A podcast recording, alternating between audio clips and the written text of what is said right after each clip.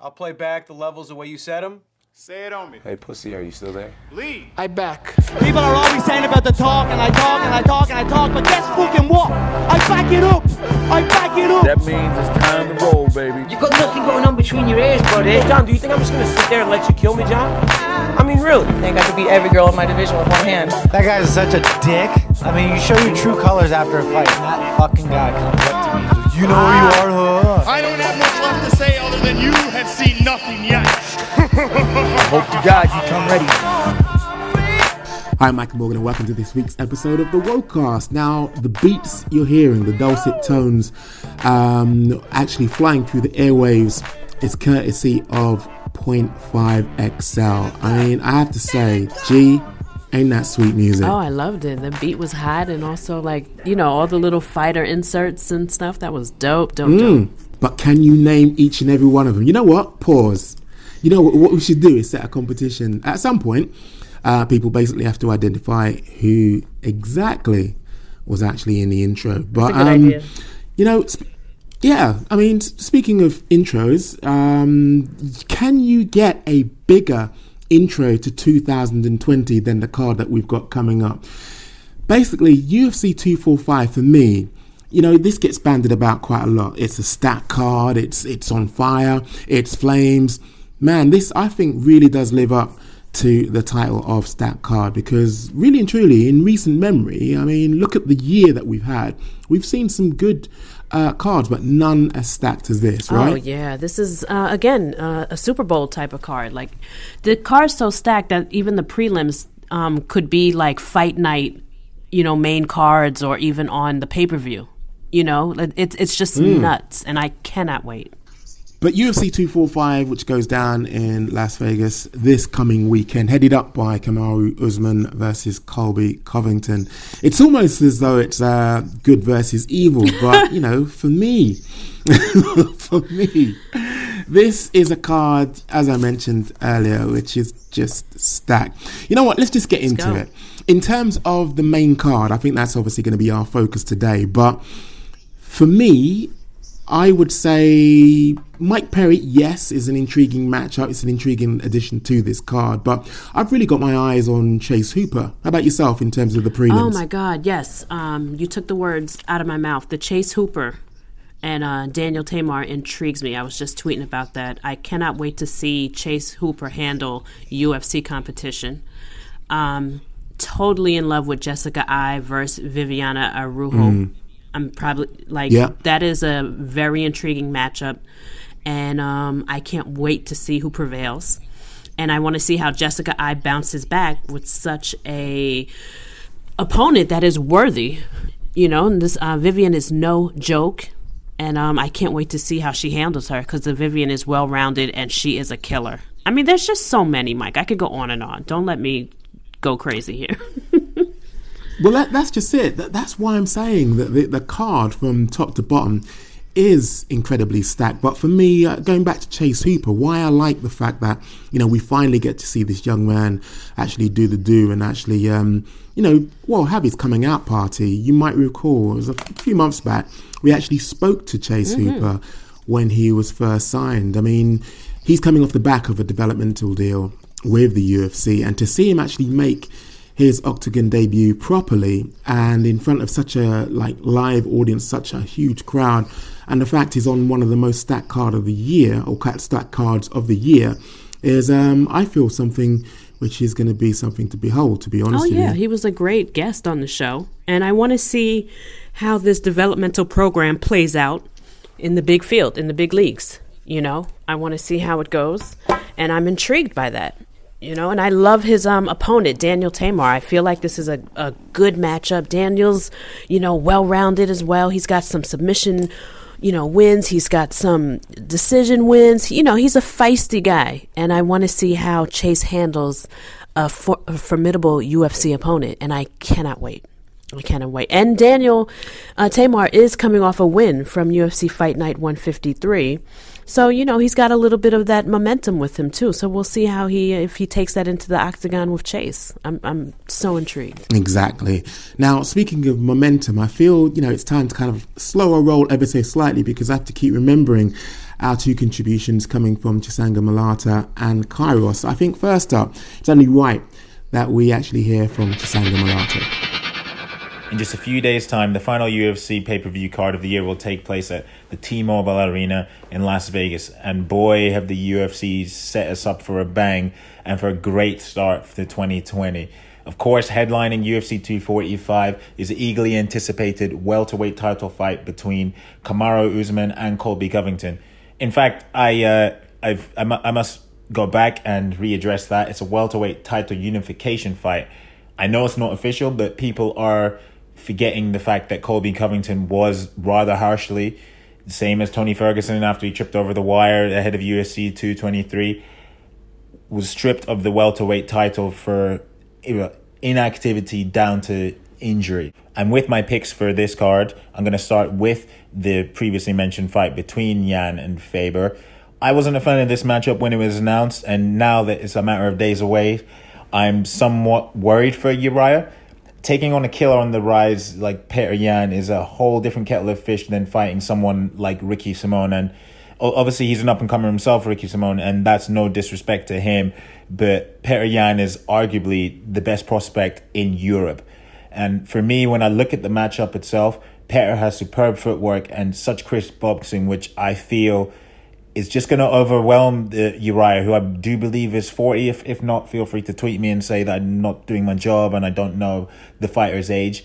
But I just feel that this is going to be a, a step too far for Uriah. And I think that Yan is going to get the stoppage. Um, I'm going to go with Petr Yan, second round TKO. Moving on to the fight between Marlon Moraes and Jose Aldo, some Brazilian on Brazilian crime. Um, all the talk going into this one, of course, has been about Jose Aldo's cut down to 130 pounds and how gaunt he look, looks. And I mean, you you take a picture, you take a look. Sorry, you take a picture. you take a look at the picture that Aaron Bronsteter posted uh, the other day um, from Aldo in camp, and people are right to have concerns.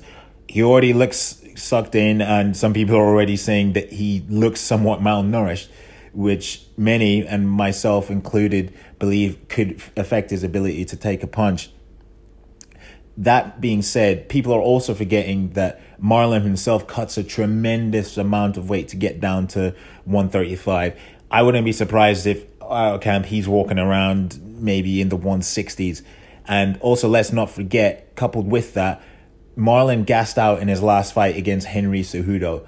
So I feel with less mass on him, Jose could possibly, if he can steer clear of getting in a firefight, he could possibly wear Marlon down and get the stoppage. I think possibly it would be in similar fashion to uh, Henry Cejudo's win over uh, Marlon, and it would be in the second round. Second round, sorry, uh, that's my bad. that's my bad memory coming into play. And the fight was only in June, so I can't believe I forgot that. It was in the third round that Henry stopped uh, Marlon and retained his bantamweight title. Moving on to the first championship fight of the night between Amanda Nunes and Germaine de Randamie, a rematch which has been six years in the making. Uh, this is going to be a very interesting fight. Germaine has shown improvements uh, since since losing to Amanda. I can't remember what card it was. I think it was November in 2013, but again, don't quote me on that bad memory. But for me, I just can't see past Amanda out of the two of them, Amanda has grown, has, has come on leaps and bounds in terms of her progression as an overall mixed martial artist. And with Germaine, I don't think we've really seen that. Don't get me wrong, Germaine striking uh, in particular, her, her Dutch kickboxing style shouldn't be underestimated going into this rematch. And I actually think that she has a better striking skill set to to Holly Holm. But I think at this moment in time, Amanda is just untouchable, and I think she's gonna she'll eventually figure out Germaine and she'll stop her in similar fashion to Holly Holm. Whether that comes with a with a head kick or whatever, I don't know, but I see this fight being stopped in the second round. Moving on to the co-main event of the evening between the blessed one and the great Max Holloway versus Alexander Volkanovski for the men's featherweight title. Now, for me, this is going to be the fight of the night. Alexander Volkanovski has been on absolute tear since he made his UFC debut, and indeed for the last few years. He's actually riding a 17 fight win streak, which a lot of people don't actually know unless you go and look at his record. And for me, what makes this fight so interestingly, so interestingly, sorry about that, so interesting is the fact that unlike Max's recent opponents, Alexander is going to be pouring on the pressure from Max from the get go. Now, it'll be interesting to see how Max deals with somebody who is going to constantly be in his face um, and constantly wear him down. I, I, I go back to Alexander's fight with uh, Chad Mendes, where he was just constantly walking him down and he didn't give Chad any breathing room. But that being said, I think Max is going to be adequately prepared for Alex's forward pressure and will look to keep him away with his long reach and his long punches or counter him when he does come in and go, go for the kill. Um, Alex is very durable and he can take it. And uh, the fight with Chad Mendes attests to that fact. So I think that this fight is going to be a decision for Holloway, but I wouldn't be surprised if it got stopped in maybe the fourth or fifth with Alex getting tired. But my pick for this fight is that Max uh, goes the distance with him and gets a clear points victory. And finally, moving on to the main event of the evening, the big one, the welterweight title unification fight. I know people don't think it's a title unification fight, but Colby is, for all intents and purposes, still an interim lightweight champion. Kamaru Usman versus Colby Covington. For me, this fight is really too close to call. Um, I know it's been said a lot by a lot of uh, MMA media members, but both men are mirror images of each other in terms of their skill set, and they operate at exactly the same pace. I think the general consensus is that Kamara will have the upper hand in terms of power, but it's by no means guaranteed that he'll be able to utilize his strength and power against Colby as we saw in his fight with Robbie Lawler in the summer, Colby's going to come forward from the outset and he's going to pepper Kamara with a barrage of punches around 40 or 50 or maybe even 60% that won't allow him to breathe. And he's just a slow and steady, constant pace, kind of like Nick Diaz in his prime. And for those of you who aren't familiar for uh, with Nick Diaz in his prime, I urge you to watch his fight with BJ Penn, where he just systematically broke BJ just with a slow, overwhelming amount of strikes. Now, Kamara, if he has to win, he has to be able to take the center of the octagon and not allow Colby to dictate the pace the fight will go at. If he doesn't do that and he ends up taking the first step back or the first steps back and is in retreating mode and allowing Colby to come forward, that's going to bring about the end of his reign as welterweight champion. And from what we've seen of Colby against uh, Robbie Lawler and Rafael Dos Anjos, it's very difficult to stop that Nick Diaz esque onslaught that wears you down and breaks your will. So for me, I'm going with the upset victory. I'm going Colby Covington. He's going to have his hand raised at the end of the fight, and we're going to hear and new, and we're never going to hear the end of Donald Trump making the UFC great again. All right, that's the final pick for me, Chisanga Malata from the Daily Star and Daily Express. Enjoy the fight this weekend, guys. I, I, have got, I've got to admit, um, this is going to be one of those episodes when everybody has differing views, when everybody's got a different hot take and everybody's got a different perspective.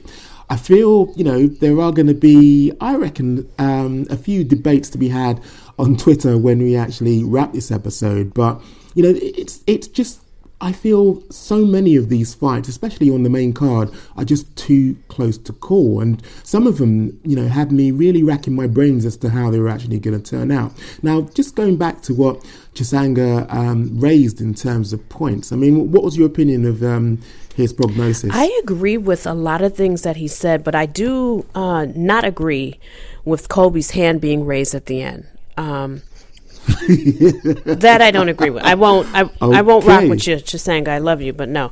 Um, I just, but I do agree somewhat that it's going to be a very close fight. I'm not saying that Kamaru mm. Usman is going to clean the floor with Colby Covington. He's most certainly not. And I agree with Chisanga. Like they are evenly matched. It's like they're fighting each other. It's like that meme when you see Spider Man pointing at himself. You know what I mean? like yeah, that is what yeah. we have here, and that's what makes this matchup so damn intriguing. Is because none of us can uh, call it, and they have the same strengths. And you tell know me about it. So and but mm. I also th- Let, us not yeah, go, yeah, go ahead, go ahead. I was about to say let's not go too too deep because we're going to be obviously offering our own oh, perspectives um, in the fullness of time. Because I just wanted to get a quick take on what you thought of um, well his perspective, yeah. but that kind of like neatly segues then into Kairos's corner. UFC 245 is right around the corner. It's one of those stacked cards we've ever seen. I will put it in my top five guaranteed. You guys wanted me to do a main card breakdown, I'll do that. But before we get into that, Mike, we agreed on something last week. First time ever. I'm excited. I'm looking to make it two for two. And if it doesn't happen, I'm going to see you in the streets because I'm sick and tired of it. There can't be dissonance amongst us. We got to be a unified front and a family. And that's what I'm going for right now. Let's break it down. But before we do, here's a side note. You guys always get upset when I make these picks and predictions, which is why I stayed away from doing it for a while. Get over it. I'm sorry I picked against your favorite friend or your family member or your training partner. I don't care. Everybody else can do it. So why can't I? Let's jump it in to Kamara Usman versus Colby Covington. I think a lot of people think that Kamara Usman is just going to absolutely run over Colby. I don't see it that way. Yes, I think Kamara Usman mixes it up better than anybody on the planet.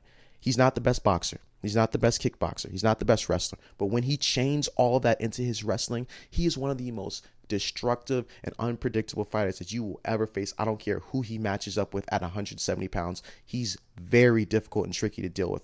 On the flip side, Colby Covington probably has better pure striking than Kamara Usman, which I don't think he gets enough credit for. The guy landed almost 400 strikes on Robbie Lawler, and sure, they weren't the most significant strikes, but I guarantee you this if I drip 400 drops of water on your forehead, it's going to hurt eventually. Now, think of that as punches. If I punch you 400 times in your face, it's going to hurt. So don't tell me it isn't significant, because it's significant. Either way, though, I'm going with Kamaru Usman by unanimous decision. I don't see him finishing it, but if Kamaru Usman finishes it, he is the man regardless. Next up is Max Holloway versus Alexander Volkanovski. A lot of people are very high on Alexander Volkanovski. He's at City Kickboxing, and those guys have some of the best strikers on the on the planet. Period. Point blank. But I'm gonna tell you this right now: Max Holloway is not just ridiculous at dictating pace. He can also adapt to the pace that you put on him, and he has ridiculous grappling. We just haven't seen it as of late because I don't know if he doesn't want to utilize it, or maybe he feels like it's not as impressive as his opponent's wrestling, and he doesn't or grappling, and he doesn't want to make a mistake. But I promise you this: if Max decides to grapple with Alexander Volkanovski. That's going to be another dimension that is going to be too much for Alex to already handle. He already has to overcome the amazing reach, the amazing size, and the amazing skill level of Max. In this fight, I think Max wins by unanimous decision, or maybe he gets a TKO in the fifth round. Sure, Alexander has incredible cardio, he has incredible striking, but I just don't see him overcoming his deficits in this fight. Next up, we got Amanda Nunes versus GDR. GDR is underrated, but before we get into that, put some respect on Amanda Nunes' name. I see so many people never mention her in the GO conversation as if she just hasn't been tearing through Hall of Famers and not just tearing through them, finishing them.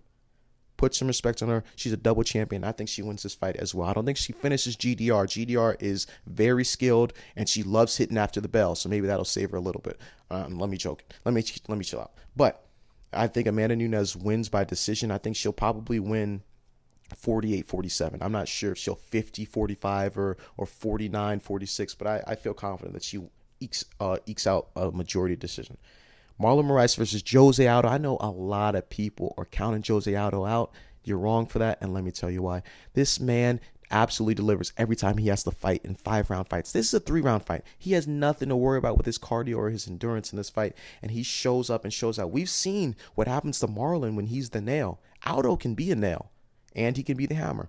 Marlon crumbled under pressure when he fought um, Henry Cejudo, which is not to say that Henry Cejudo isn't an amazing fighter, but we saw what happens when he takes punishment. He's going to take punishment in this fight. I don't care that people think that this weight cut is diminishing Aldo.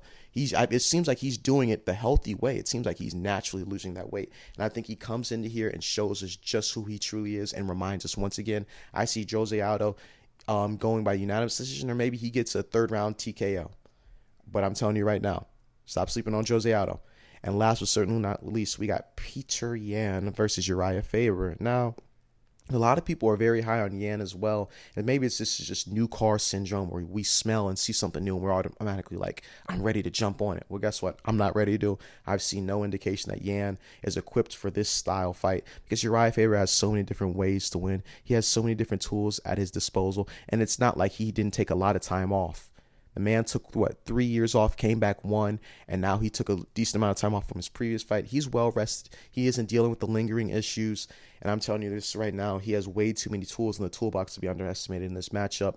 Anything can happen. He could easily rock Yan and submit him with a guillotine or a rear naked choke, and that's pretty much how I see it going down. Sure, Uriah Faber has weaknesses to leg kicks, but I don't see Yan really capitalizing on that. And I don't really necessarily see Yan winning this fight, period, point blank. I'm going with Uriah Faber, and I think he gets a submission in the second round. I'm calling it. Those are my shots. I'm taking them. If you guys want to argue, hit me up. Thank you all so much. Have a great day. As usual, Kairos, I feel we are definitely getting closer and closer each week to throwing hands. I'm actually going to invest in some gloves because, boy, me and you, we I feel are going to get Yeah. into it. But speaking of getting into it, I, I think it's only right that you know we actually break down from our own perspectives uh, the main card, starting off with Peter Yan and um, Uriah Faber. For me, I really do feel that age is nothing but a number. Now, coming up to my 50th this weekend, uh, I would be saying that. it's a nice birthday present, I must say. Actually, going to be watching this in the early hours of the 15th of December, which is going to be for us when the main event actually, or main card actually rolls around, the 15th being my birthday. But I think that this is an early birthday present in that going back to the age is nothing but a number um, theme. Uriah Faber pushing way past 40 and change now, going up against what is arguably, I mean, don't get me wrong, Nathaniel uh, Wood, I have to say, one of my favourite and one of my, um, I would say, um, prospects to watch. But Peter Yan, I have to say, really does clinch this title in terms of uh, most um, well, the prospect to watch, especially going into the new year 2020. He has been on a tear, as you know. He's a rising star, and as as I mentioned, he's been on quite a tear with an eight-fight win streak, unbeaten in the UFC, and his only loss, you know, in his 14 pro fights, coming by way of a split decision at the hands of uh, Magomed uh, Magomedov. Now, you may not um, know this promotion too well in the States, but a lot of people um, actually saw him come to prominence in ACB. It was, uh, well, before it was changed, I think it's now called ACA, but uh, he started off in ACB before he went to the UFC. He did a, a, a little bit of work in there. And um, he lost, as I say, to, in in the uh, in the in the eyes of the judges to Magomed uh, Magomedov. And this is Peter Yan, um, and a lot of people, including the then ACB president at the time, thought you know he'd actually won, and that's why they actually put on a rematch, which uh, he won via unanimous decision. But Faber, for me, is well, he's coming out of a short-lived retirement, but also I have to say he's looked spectacular, considering you know as I mentioned he's pushing forty and change. Now, the fact is this: I really do feel that Yan is going to bring the relentless, un well, unflinching pace that he does, and I feel that's going to be too much for him. It's going to overwhelming, and we may well see a very short-lived comeback from Uriah Faber. How do you oh? I'm, I totally agree with you and Chisanga. I feel like Peter Yan is the prospect that is coming up in Europe, just like Chisanga said beautifully. And I just don't think that. I think Uriah Faber is a great fighter, and I still think he's really damn good. That's why you saw him take out um, Ricky Simone that way. However, Ricky um, Peter Yan is not Ricky Simon. You know what I mean? Like he's a totally different fighter. Yeah. He's a better fighter. His angles, his footwork, and his fight IQ are something that is going to give Uriah Faber a problem. You know what I mean? And I just really don't think Yeah. it's going to be Uriah Faber that takes out Peter Yan if and when he loses. I, I just don't see it, and I don't know how Faber does it. I would like for him to prove me wrong. I want Uriah Faber to win but I don't mm-hmm. see how he does it. And I don't see how anybody can convince me so unless you're just a huge fan. I think it's just a lot of recency biasy. Everybody saw, you know, Uriah come out of retirement and smoke this young kid and now they're on this bandwagon. But let's not forget, remember who Peter Yan is, that that winning streak and how good he looked against Jimmy Rivera and how he's just tearing Yeah. everybody up. Let's remember that too. Even though Uriah, Uriah had a great showing against Ricky, but remember who Peter Yan is. You know, one of the kind of things hanging in the back of my mm-hmm. mind, just slightly, ever so slightly, there's a reason I feel that Uriah has come back, and he's obviously seen, he's obviously weighed up, and uh, you know, obviously at some point had to agree to this fight. So there's obviously something that he's seen there that he feels that he can exploit. But that's the only thing nagging in the back of my mind that could see this possibly edging towards Uriah. But no, I mean, my gut instinct says Peter Yan. Yeah, I'm going with Peter. And like I said, I'm going to say it again. I want Uriah to win. I mean, I just love writing this comeback kid fairy tale. He's a nice guy. I've been watching him since the WEC. It would be, it would tickle me pink for him to keep winning and especially take out somebody like Peter, but I don't see it happening. And speaking of WEC, segueing neatly into the next matchup, Jose Aldo uh, versus Marlon Moraes. Now, I'm going to throw it open to you first off because I'm ever so slightly worried about Jose Aldo, but go for it. Um, we're, we're, we agree. I'm I'm worried. Mm. That's my my concern is that the weight cut is going to affect his chin, affect his output. And here's something else that a lot of people don't discuss. I haven't really been seeing him leg kick a whole lot. And I think that's a huge part of his game plan and why he's won, you know, in the past. And I don't really see him doing that as much anymore. And that worries me as well.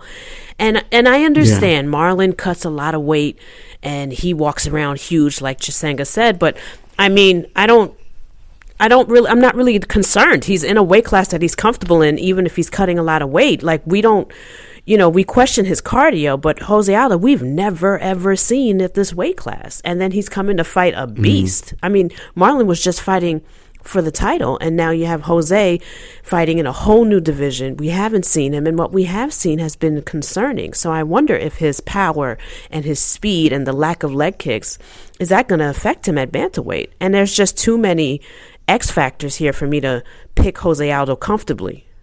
You know, I want to as a fan, but too many X factors. I can't pick him comfortably. I'm going to go with Marlon. Similar to yourself, I do worry about the cut down to bantamweight. It just does not suit him. I mean, okay, uh, we have to kind of like measure this, mm-hmm. and a lot of what we're seeing on social media, how much of that is doctored, and how much of that is you know Photoshop's finest? Because it's already been proven, like a lot of the actual pictures we've been seeing have been tweaked, have been kind of like trying to make out as though there is some massive problem here. But it's just the fact that he is cutting down from a weight, as in featherweight, where he struggled anyway before, previously. And it, as I say, that didn't suit him. And this is a further cut down. Later now, in later in age, is, Mike, too. Yeah, yeah, exactly, okay. exactly. That that I I, I hadn't even yes. factored in, but you're right. I'll I'll take that because not only is the fact that he is um, in front of Marlon Moraes, who, you know, he's faced an absolute murderer's row in terms of past opponents. John Dodson, um, Aljamain mm-hmm. Sterling. I mean, remember that KO knee victory? Oh, remember that? Yeah, absolutely. Do you remember that Javi Rivera um, head kick KO? Rafael Assunção. You know, the fact is, he's been able to mix it up as well in terms of the way that he's been finishing mm-hmm. people. He's finished via um, submission, uh, guillotine choke and he, he's basically okay.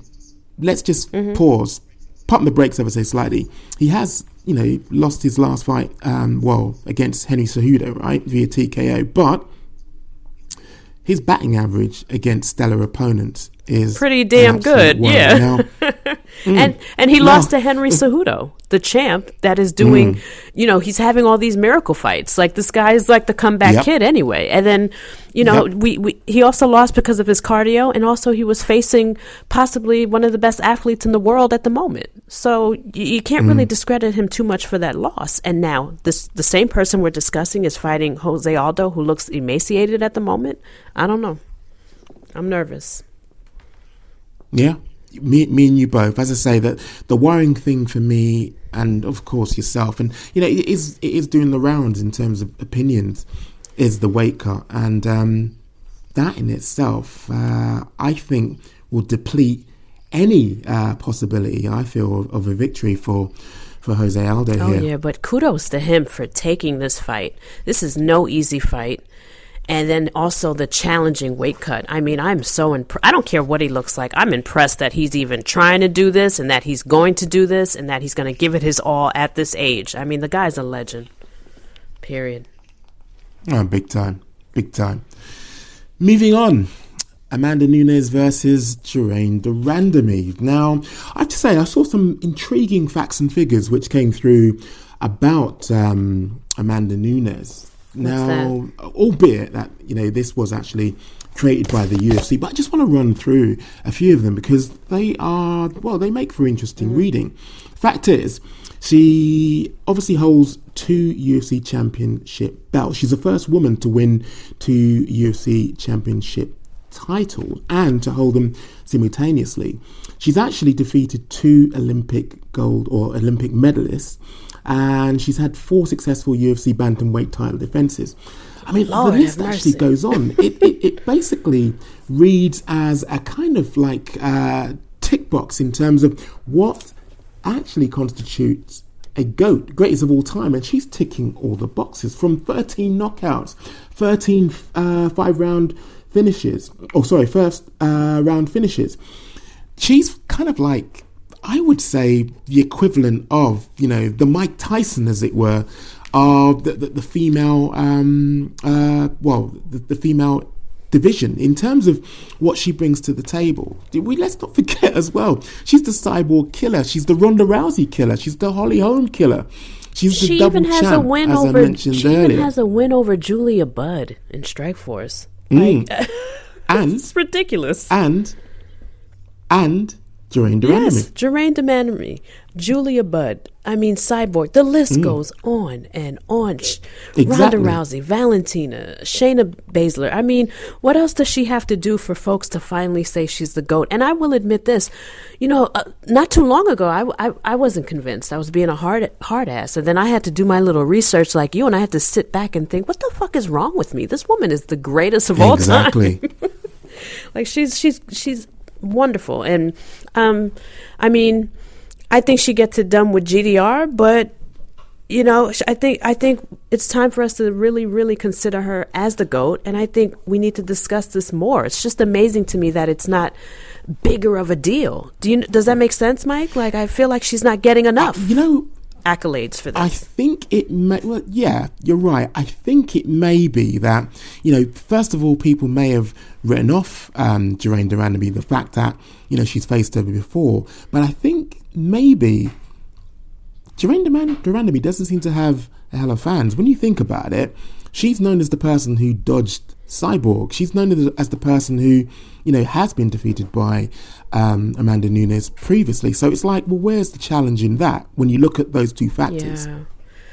I mean, I, I understand that, but Mike, I just feel like the fans are just a little bit too hard on GDR. You know, when she when she hit Holly Holm after the bell a few times, they they didn't forgive her for that. And then when she was like, "I don't want to fight a former ped user in Cris Cyborg," the fans were turned off. So Yeah. no matter what she Mm. does, if you look at her record, the fact that she beat up a guy, the fact that her striking is on a whole nother level, and that her resume is utterly ridiculous as far as being a kickboxing champion, and then her record in the UFC. I mean, what is it? Hasn't she only really lost to Amanda Nunes? Like she, her striking is is unprecedented, but because of like some actions in the past, the fans just don't give her a chance. And I keep going on Twitter and being like, I still think Amanda's gonna beat her, but it's not gonna be an easy feat. Like this is this is gonna be, I think, her toughest challenge up to date. But it's just a shame the fans they don't feel her. You know? You know, in terms of getting it done, I totally agree with you there. It won't be a No. quick finish, but you know, and also let's not forget to give respect where it's due. You know, because GDR has got wins over Aspen Ladd, Holly Mhm. Holm, Raquel Pennington, and you know, I do think Nunes gets this done though, but I don't think this will be a walk in the park, and I don't Yeah, think you're be not gonna see what um, Amanda did to Holly Holm to GDR. You're just not.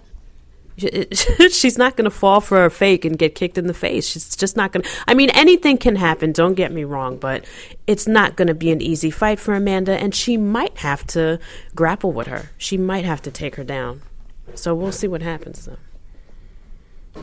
Well, you know, I'm telling you, man, I'm counting down the hours. We haven't got long to wait now. But next up, Max Holloway versus Alexander Volkanovski. How do you see this going down? Um, I'm going with Max Holloway, but it it this is similar to Amanda and GDR. I don't think this is going to be an easy fight for Max by no means at all. I think he's going to have some trouble with Alexander, but I think he's going to win by decision. I think he's going to use his length, Yeah. his range, and his footwork to outwit Alexander and, and get the job done with points. Okay? It, it's.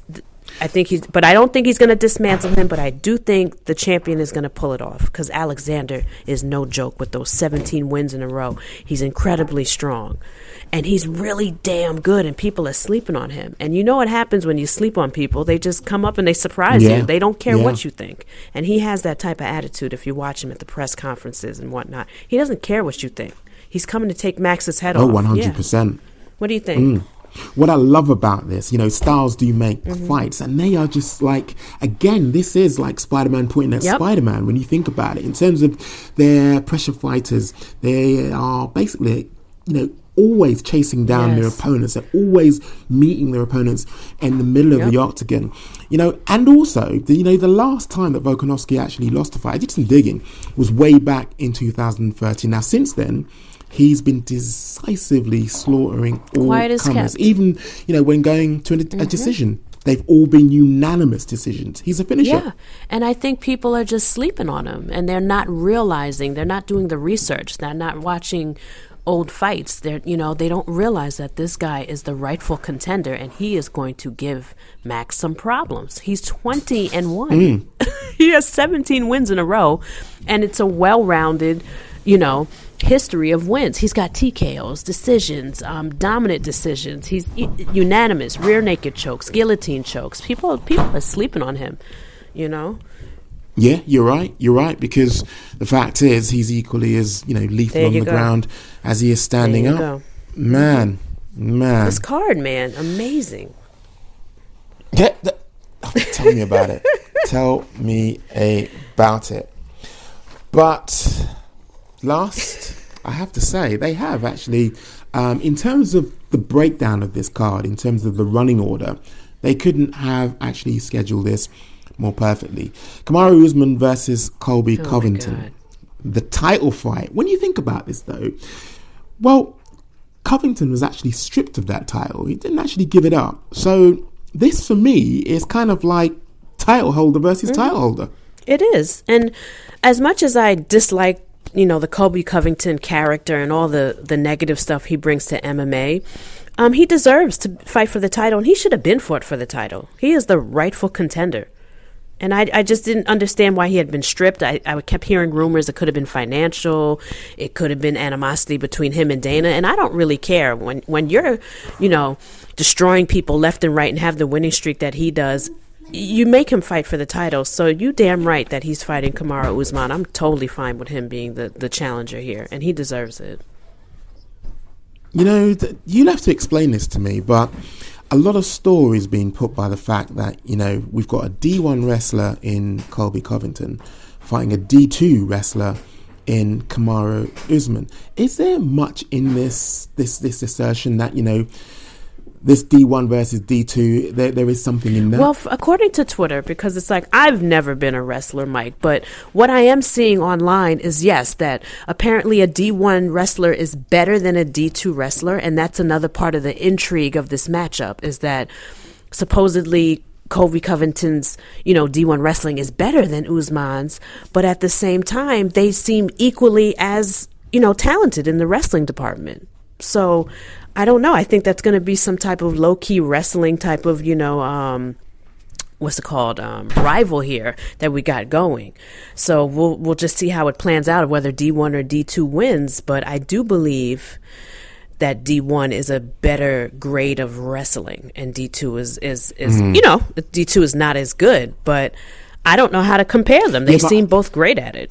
I don't know. Exactly. That's what I'm saying. I mean, the fact is, this is what it looks like on paper. You've got a D1 versus a D2, but when you look at what actually happens in practice, especially what actually um, transpires in the cage, I get that one is supposedly Superior, better than correct, the other. But right. again, a- again, for me, they are both. When you look at this and when you do the litmus test in terms of visuals, they are both almost as superior as each. Well, almost as formidable as Right. each other. And you know, you also have to factor in certain other things as well. Again, did some digging. There is a theme, I would say, to this main card in that the majority of the clashes and the matchups on it, you have to really go back a long way to have a look at, you know, where they picked up their losses. Similarly, here in the main event, you've got to go back to 2013 to pick up the sole loss on Usman's record. Now, we've seen them go back and forth with Colby Covington coming across as that annoying little brother that you want to Oh smack the God. shit out of, which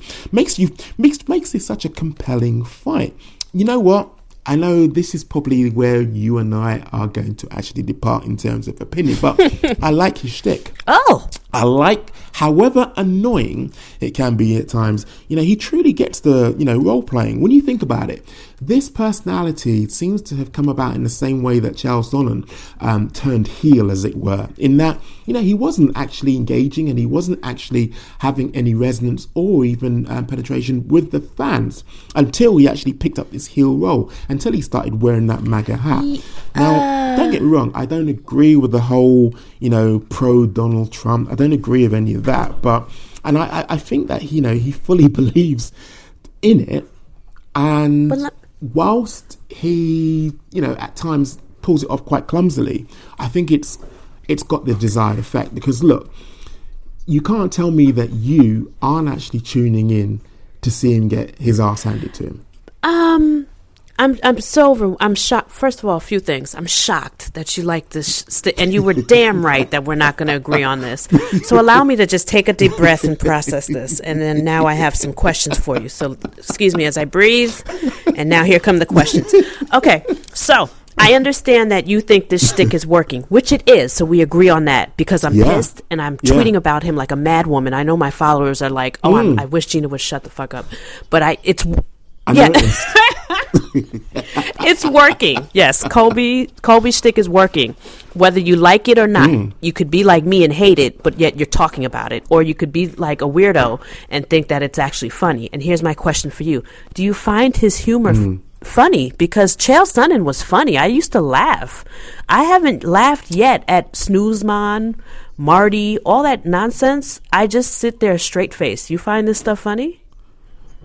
No, but think about how many tropes. Nah, nah, nah, nah. oh, Now we get into the now we get into the crux of it. Think of how many tropes you just described about the Usman, about you know the MAGA hat, about every single aspect and every single single thing that he brings up is memorable, and you are talking about it. So he is winning. He's winning from the uh, from the respect that people weren't talking about him 18 months ago. Now look at him. He's at the forefront of people's mind. Plus, really and truly he's in a situation now where I have to say, you know, he's got what he was angling for 18 months ago to, first of all, be in the um, public consciousness, but secondly, to be in a situation where he has the title within his grasp. And you know what? Are you sitting down for this? yeah. I feel he doesn't. Oh my god. I feel that Colby Covington will be having his hand raised. Look at their respective styles. Now, they are, that's why I asked you, that's why I started off with the whole D1, D2 um, aspect of this, because for me, when you actually look at this cosmetically, there's not an awful lot in it. And that's why I wanted to see, you know what, am I missing something? Yes, I get the fact that obviously one is superior to each other or to, to the other. But when you look at actually what's transpiring in the octagon, really and truly, for my eye, there ain't much in it. And that's why, you know, going back to your um, whole Spider Man versus Spider Man, the only thing which I feel differs in their approach, in their style, they are both cardio um, animals. They are both incredible wrestlers. But for me, Colby takes the edge in terms of striking. Don't get me wrong, he's not going to knock out Kamaru Usman. Usman is just too strong for that. What I do see happening here is Colby Covington laying on a clinic in terms of volume. Remember what he did. Just just cast your mind back. Just remember what he did the last time to you know to what many people are, looking at or to who many people are looking at as a Mhm. legend. Now, for me, volume is actually going to take this. Is going to take this to a decision. And when people are looking back on this, when they're scoring this, and remember again, you know, Covington basically has racked up a record here in terms of strikes. Now, I have to keep underlining, he will not. I feel it will not end in a KO, but it will end in a decision. And it'll be Covington who gets his. I mean, we all know it's not going to end in a KO because that's not what Colby does. He sure says he he does Mm. every fight. He's going to leave someone in a puddle of blood, and he does not. Um, he does the pitter patter three thousand volume punches, which is impressive. But also, Mm. real quick, shout out to Karos. I have never felt so close to you before because Mike and Chisanga are crazy. Um, Karos and I, we believe in Usman, and he's going to get it done. And here's and here's why. Karos, I love you. Here's why. Um, again, the Spider Man meme, yes, they both have similar attributes and, and, and accolades and yada yada yada. But I just think that Yeah. Usman is going to stop all that nonsense with the pitter patter punches with his strength and cut him off and out wrestle him, believe it or not. I think I was I was so moved by his performance against Tyron Woodley. He made Tyron Woodley look like he was fighting underwater. And I thoroughly believe he's going to do the same for Colby, but just not in such emphatic fashion. I still think it's going to be a close fight, but I do believe that Usman is going to get it done point wise and he retains his belt. And also, there's a little bit of bias in me as well.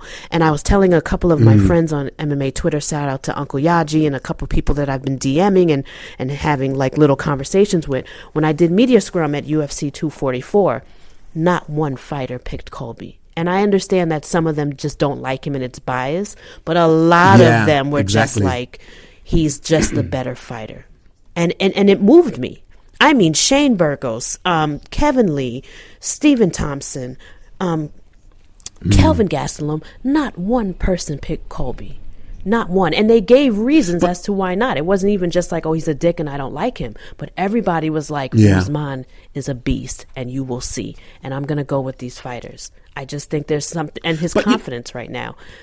I don't know. I'm, I'm biased. I- I- that I- inter- those interviews changed me.